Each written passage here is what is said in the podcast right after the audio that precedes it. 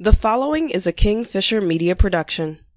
This week's guest, Amber Rose Washington, shares with us her personal journey of transformation, growth, opportunity, and matters of the heart. I cannot tell you what a privilege it has been to get to know her, the woman I now call my friend. Enjoy this week's episode, which includes practical tips from Amber herself for overcoming everyday adversities.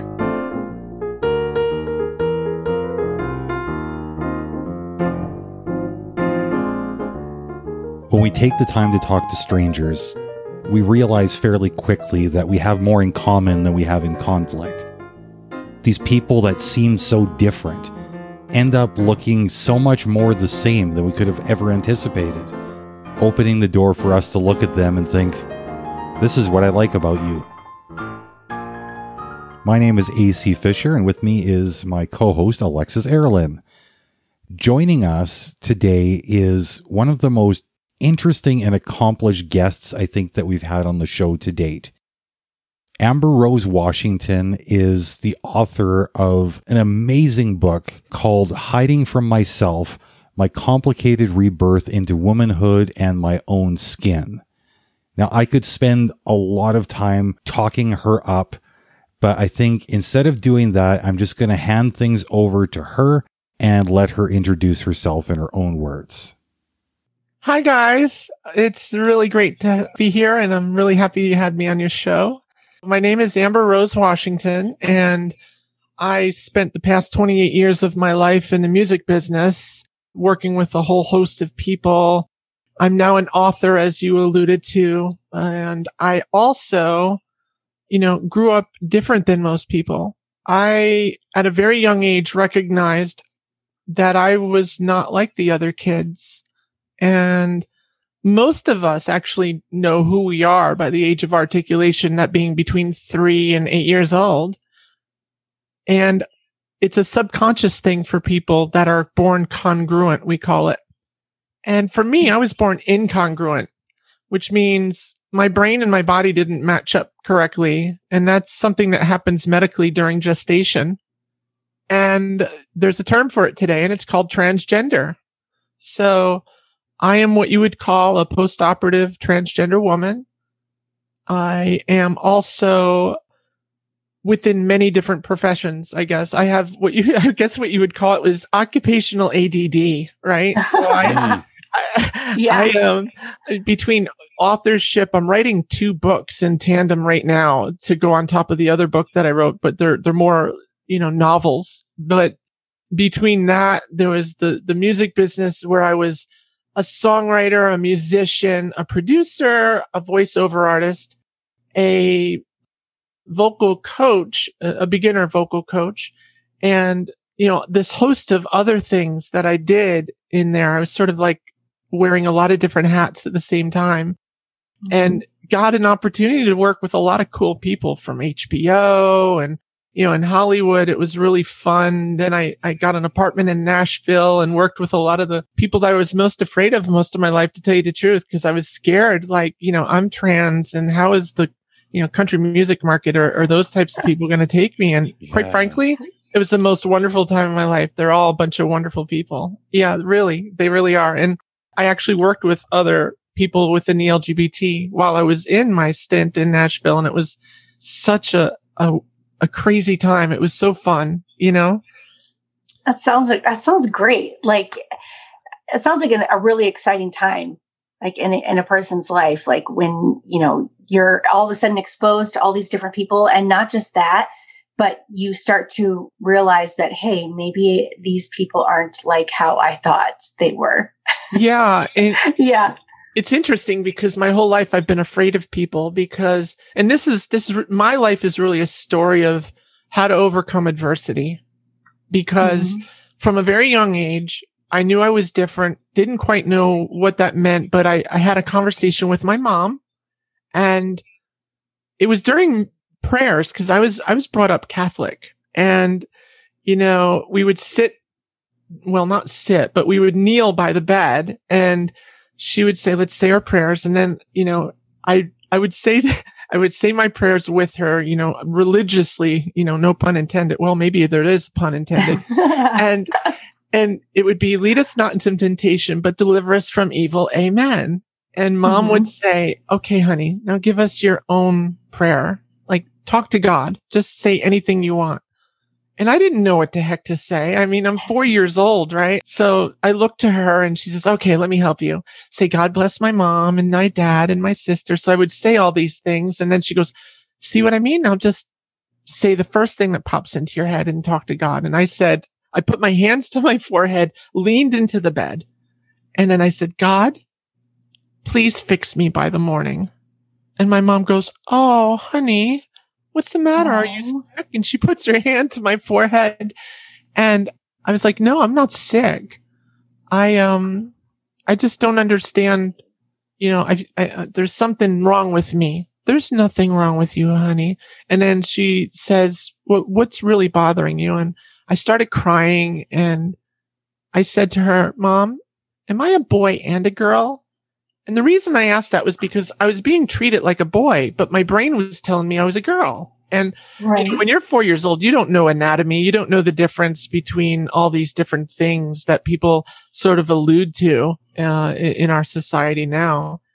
And what people now in society are starting to learn finally, you know, we're playing catch up all the time is that it's, it's typically the things you can't see that, that define a human being.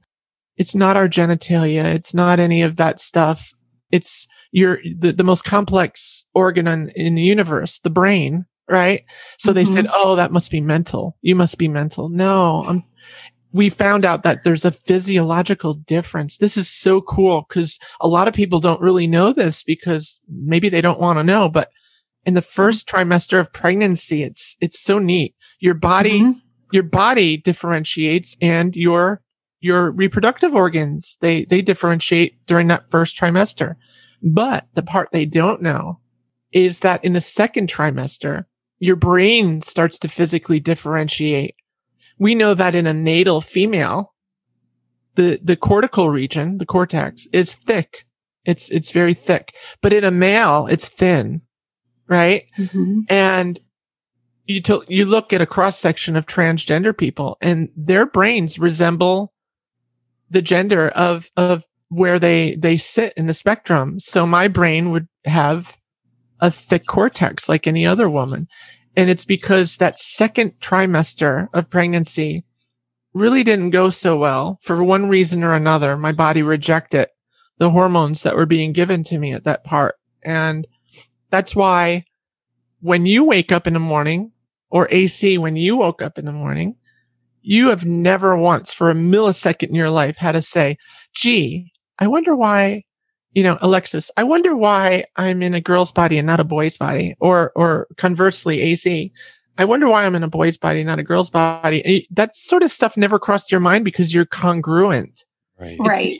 So the real medical diagnosis for someone like me is we suffer from incongruity. And that is where the brain is actually wired physically different than the body. And it's, it's in the same spectrum area. It's not the same as, but in the same spectrum area as people that are intersex. Intersex means you're born with ambiguous genitalia, right? Mm-hmm, this is, mm-hmm. you know, I hope this is a comfortable conversation for everyone. No, it is. No, we're all going to need a. I, I can't honestly say it's comfortable because it's it's emotionally moving what you're what you're talking about. Yeah. And yeah. I, I'm honestly surprised by how much emotion is hitting me right now. Like I don't know like how clear my camera is, but like tears like running down my face right I now. I see it. You're making me cry now. um, because there there's parts of your story that I think like anybody can identify with, you know, like feelings of I don't fit in, feelings like I'm different or there's something wrong with me. But compared to your experience, like my experience, I, I, think probably only scratches the surface of those feelings. And if I think about how big those things have been for me, like especially in my younger formative years, yeah, how intolerably huge they felt. Like just thinking about, you as a young girl stuck in the wrong body and having to struggle with this stuff. It's like you can't just pretend like, okay, maybe this is all in my head. Maybe I'm blowing it out of proportion. It's like when you are absolutely freaking sure of your gender and your body is telling a different story, like, how the hell does a young kid deal with something like that? Thank you for listening to What I Like About You. Please remember to like, follow, and share. It's really hard. And at the time that it happens, I grew up in the 70s and 80s, so there was no freaking internet. We didn't Right. have anything. You know who I had to talk to for therapy? A deer. I mean, I lived in upstate New York where there were more deer than people. It was really isolated. And I thought I was the only human being going through this. And, and to your point, you know, a lot of people try to say, you should have just tried to be a kid. Kids shouldn't be thinking about stuff like that. And for the most part, whether they know it or not, they are correct because we don't consciously think of these things. It's only when you're suffering from incongruity that you think of these things. So Mhm. 99.3% of the human population never have to give it a single thought. And I was hit with a double whammy. Most people know there's a difference between gender identity and sexual orientation. Right. Sexual orientation is who am I attracted to? And Mhm. and where I, you know, and, and not only who am I attracted to, but who do I want to go to bed with eventually, right? And Mhm. then, and then gender identity is who am I and who do I want to go to bed as, Mm. right? So, you know, for most people, that's not a problem and it all fits together like a jigsaw puzzle perfectly. And for me, it was just this, this Rubik's cube that could never get Yeah. solved, right? Yeah. I would find these little moments of time. I remember my sister was in ballet and I just was so jealous because she could grow her hair nice and long and she had a, there was something called Holly Hobbie. It was Mhm. this beautiful doll with this big bonnet on her head. That was her wallpaper. And she had this Mhm. gorgeous, gorgeous white canopy bed. And I couldn't get a canopy bed until I was an adult, right? I didn't get one until I was all grown up, but you know, she had this gorgeous canopy bed and, and all this. And I was so jealous of, of everything about she was doing. And she'd go to these ballet classes and she'd come home and she'd be practicing and I'd like watch every single step that she would make, like every nuance of everything she learned. And then 10 minutes later, I would excuse myself and say, I'm going to go upstairs and play in my bedroom. But I wouldn't Mhm. go there. I would go to my sister's room and I'd put, I'd put her whole uniform on and I'd stand in front of a full length mirror and I would practice everything that I had just learned downstairs. Almost, you know, in my own mind, was I doing it correct? I don't know, but I was sure trying like hell to do it the way she did it because that was the only outlet I had. No, Yeah. you know, who, who at four, five, six, seven, eight, nine, even 10 years old even knows the nomenclature to use for, for this sort of thing? Yeah. You know, Mhm. it just Yeah. didn't exist back then. So, Yeah. It just, it is what it is and you don't know why. Yeah. So my Yeah. double whammy was I, I, here's how I say it. I never felt like a girl and I never felt female ever. I knew I was a girl. There's a huge Mhm. difference between the- those two statements. You hear it immediately. Mhm. So one, it's not a feeling because who we are is just an innate sense of self. But I was also, do you remember the movie Grease? yes.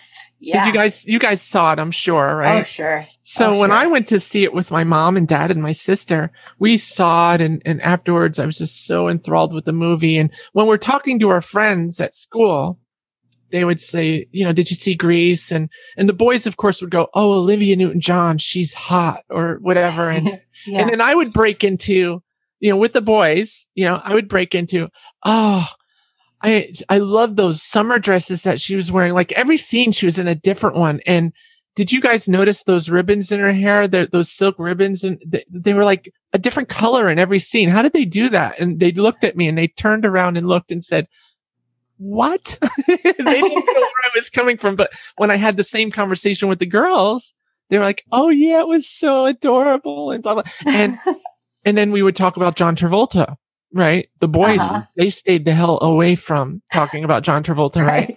But the girls, Right. we all talked about John Travolta. He was he was cute, and we all wanted to be his girlfriend. And and then I would say Mhm. something, and they would go, "You can't be his girlfriend because you're a boy." And it really bothered me because at that age, I already knew I was attracted to guys, and Mhm. you know, I was attracted to girls too, which was a little confusing. But then I figured it out very quickly that they just possessed something I couldn't have. So I didn't want to be with them. I wanted to be them. Mhm. Mhm. Mhm. Difference, you know? Yeah. It's sort of like a girl. I, I have a friend who was born with a mal- malformed uterus. So she could never have children ever. And she Mhm. wanted children so bad.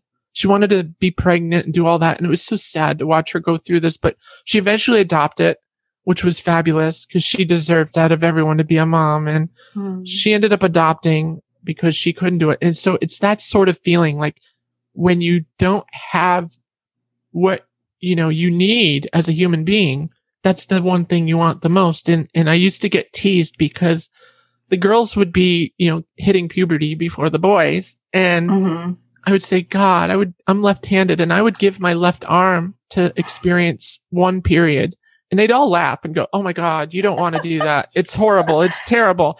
But when you don't have it, you really, you would give anything to experience that because it, it gives you that miracle of life feeling that I am fertile. I am ready to, to be able to, to do that. Cause I always loved kids and Mhm. and it, it was just an interesting thing. So coming out of the the closet idea that most people have, Uh-huh. transgender people don't come out of the closet. You know, when I give public speeches, I I tell them we come out of the deep, dark, dank basement. We Mm. come from a different place, right? We're not Mhm. from the closet. The closet is is great and all, but you know, we're from a deeper place because there seems to be this strange thing in society. It's one thing to hear, you know, you're, you know, for people that are gay, you know, they, they start, you know, the religious types will start with, you know, Sodom and Gomorrah and silly stuff. And, and then, you know, political people will say something else and then ignorant people will say something else. But with transgender people, they just, they throw their arms up in the air and say, there's just no way I'm ever going to understand this. So my job, you know, especially recently is to come up with a platform that can teach people, you know, really what is it and how do we dismantle the misinformation that's so widespread out there and the dangerous mythology that's getting people like me discriminated against, repressed, persecuted, profiled, bullied, verbally assaulted, physically assaulted, threatened with death, and in the worst cases, actually killed just Yeah. because of the way we were born. It's Right. so goofy that people are that triggered by by that sort of thing. So I had to overcome all of that in order to do the music business and everything else. I had to, I had to go through such heartache and and trigger warning, trigger warning, turn down your volume if you don't like this. I went through an episode of where I was going to leave the planet by my own hands and that was at the age of 14. It was because I had already experienced a boyfriend at that point and that same boyfriend beat me up in school and made an example out of me after about nine months. And, you know, it destroyed me because not only am I incongruent and having a really hell of a time trying to fit in everywhere and pretend, pretend to everybody who I am instead of who I really am. But I'm not worthy of love. I guess I'm not worthy of love. So I remember this one time in my bedroom, I grabbed like every single pill case out of the, the closet in the bathroom. I didn't know what they were. They could have been like diuretics or something. Yeah. And I, I would have, you know, shot myself all night long. But, you know, to me, what I grabbed was, was really my, my end all. And I remember right before I was about to get started with that horrible thing, my dad knocked on the door and he opens the door immediately and I cover everything up so that he can't see it. And he says, listen, it's going to be below zero tonight. You need to go outside and grab some firewood and we need to get this going now because the wind's picking up. So Mhm. get ready. I'll meet you down there in five minutes. And he closes the door. Right. So at that point, he sort of broke that little trance that I was in. And I put all the pills back into the, the medicine cabinet got myself dressed, got my boots on, got, got my hat on, my mittens, everything. And I went outside and helped him bring firewood in. And I had a revelation at that age of 14 that said, there really must be a God because how did my dad show up at exactly that moment? There was some sort of synchronicity that happened that the universe spoke and said, you're supposed to be here, honey. Don't, don't do this. So whatever that was or how I perceived it, I never looked back and I never tried to do that sort of thing again, no matter how difficult my life was. You are listening to What I Like About You. Please remember to like, follow, and share. And it, it, I went through some trials and tribulations with my life. You know, through all the happiness and all the cool shit that I've done, I went through a lot of, a lot of rough stuff that, you know, in comparison to other trans people, no, I was a cartoon character compared to them because they went through some real hell. You know, I can only speak for myself and my own personal hell to me is terrible, but there's a lot of trans people out there that have it way worse than I did. I actually made a success story out of misery, if you will. What a lot of people who, who listen to the show probably don't know is that my oldest identifies as trans. What most people who know me already know is I've got my, my oldest niece is openly out and gay. And when she, when, when my when my son came out as my daughter, I I went immediately to my my gay niece. I thought like, okay, you're a member of the LGBTQ community.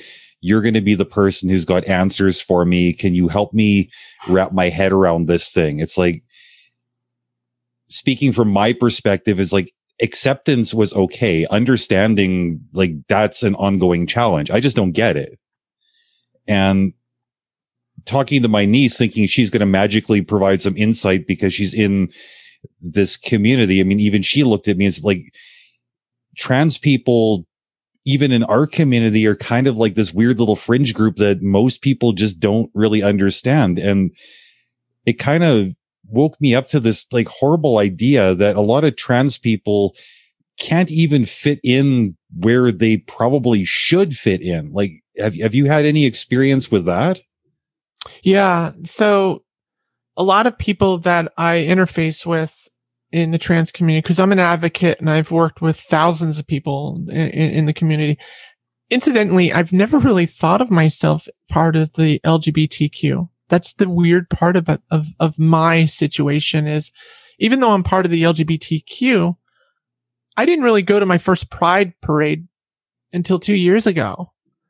I, I just, I never really thought, you know, I'm like that because I always viewed myself as a heterosexual female. That's it. Mm-hmm. Mm-hmm. There was mm-hmm. no, nothing different ever.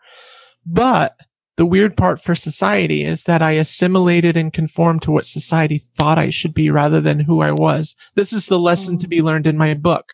And what happened was I ended up marrying women. I was not even attracted to them on that level, but I would marry, I married three times right? Oh, wow. I have four boys. I have four boys ranging in age from 26, 16, 15, and 6. I'm not wow. going to name their names for protection and all that, right. but right. but you know, yeah. if you want to know the definition of insanity, it's keep doing the same thing over and over again and expect a different result, right? right. So I I told every single person I was ever with, including just regular people I would date, who I was. I would say, I have this thing, they call it gender dysphoria, you know, and back in the day it was called gender identity disorder. And they used to think it was a mental, you know, health issue, even though the mental health issue at the time was considered the same as anxiety or depression on, on a, on a scale from 0 mm-hmm. to 100, right? Right. But, you know, that's 65 million Americans that suffer from that. So I, you know, I'm yeah. just part of this club, I guess. But then we found out it's not a mental illness or a mental health issue at all. And what had happened to me was I had to explain to them in gory detail who I was. And, and it really put them off at first. And we broke up. Uh, a couple of us broke up and then came back together again. And she said, I want to marry you anyway. And I'm like, wow, really? You, well, you're not going to go and, you know, and, and they would say derogatory things to me without realizing they were hurting my feelings. You're not going to lob it off, are you? I mean, they, they turned it all into genitalia rather than who I really am. It Right. doesn't Yeah. matter what, what, Yeah. what reproductive organs I have. The fact of the matter is, is that, you know, my brain is identical. And, you know, unfortunately I'd have to die and you'd have to do an autopsy on me just to see the, the difference, right? You know, we won't there cut are you open just yet. Yeah.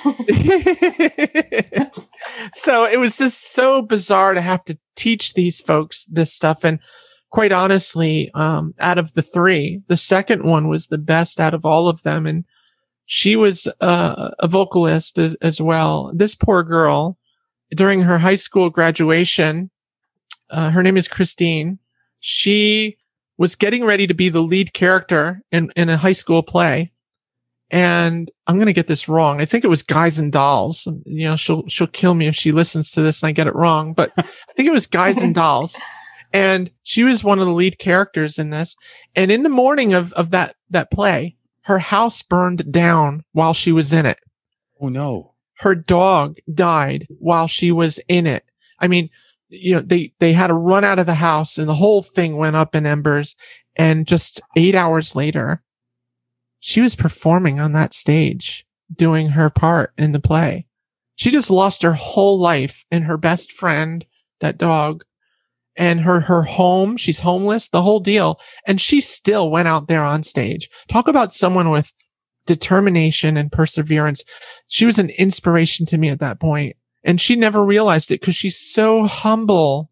You know, she, she says, eh, that's just, you know, and I was like, no. So what I did right before we, you know, had the whole let's get married stuff, I took her to New York City and I had, I had been dating one of the lead characters of Miss Saigon and she was you're right on Broadway. And I, so I was friends with everybody in the cast and I would go down there and I said, you know what? I'm going to bring her here because she always wanted to see what it's like to stand on stage, you know, especially Broadway. Oh my God. That's like a girl's dream to just stand in the middle of where you just watched the number one show.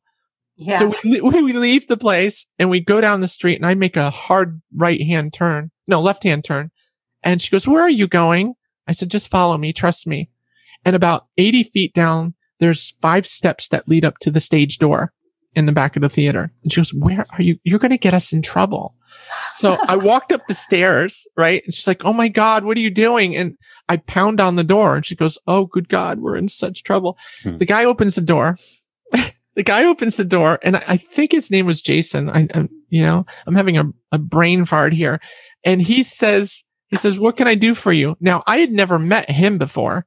Mhm. And I said, you know, my name, I'm not going to dead name myself right now, but Yeah. actually I will. What the heck? My name was Eddie, right? So I was Okay. born, this is bizarre. I was born Edward Ambrose Washington, right? So okay. Okay. very English, very nobility sounding like the complete ass backwards part of who I really am.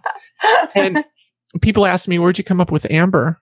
And it's really a, a conglomeration of slowing down phonetically the middle name Ambrose. Mhm. So you slow down down and you get Amber Rose. So it was an easy thing. And I figured that out at eight. But anyway, we go in and he says, Oh, yeah. And that must be Christine. And, and she's freaking out. Her mouth drops. Like, how does this guy even know my name? Come on in. We're all waiting for you. And she's like, Oh my God, what is happening here? It was like one of those weird things where people, you know, sit in a, a cafe somewhere and then a hundred dancers come and dance around them. It was sort of that sort of that sort of thing happening. And so he looks at me and he says, listen, you, you, you don't belong with us. I'm stealing her right now. And he puts his arm around her and, and I go in the back with the cast to, to just talk to them. And he gives her the whole grand tour, you know, from where the helicopter would go from understage up and, you know, standing on this, this stage that, that's angled. It has the, the, the steepest angle. I forget the name of that. Um, the steepest angle in the business, you know? a helicopter? You said helicopter. Well, I mean, Miss Like- Saigon, Miss Okay, Saigon. right, right, right, right. Right? Stage, There's a stage, helicopter stage at the prop, right? Yeah, yeah. There's Okay. there's four levels of stage props that move on a conveyor. You know, it's just the most amazing technology. Uh, you know, in a Broadway show, and she's seeing all this, and then you know, I had told him specifically, let her stand in the center of the stage and she did. And she does, you know, I wanted to make her day. That was my, that was my purpose because I was so inspired. And I had told the cast about her. And when she met the cast, they were like, Oh, you went on stage after your house burned down. Oh my God. You are like the poster child for, for how the show must go on and blah, blah, blah. And so it was a really interesting thing. But the thing is that each of these marriages that I had lasted a very short time. And because they didn't want, they figured out after a while, it was too hard to be married to another woman for them because they were heterosexual too. And they just, I was just not, I'm not, I'm, just not male in, in, in so many ways. I mean, I tried like hell. Wow. So far, this conversation has been just so unbelievable. Amber was honestly a surprise to me. I didn't know what to expect coming in, and at this point in our talk, I was already feeling goosebumpy and super emotional, and really, to be honest, beating myself up for some of the preconceptions that I didn't even realize that I'd had until she started sharing her story. Next time, we'll continue with the second half of this conversation, and Amber continues to like bring us on this journey, not just of her own transformation, but just of the super exciting life that she's had. And I don't want to give away any spoilers. All I can say is, like, please trust me, you don't want to miss any of this. It is amazing stuff. We'll talk to you next time.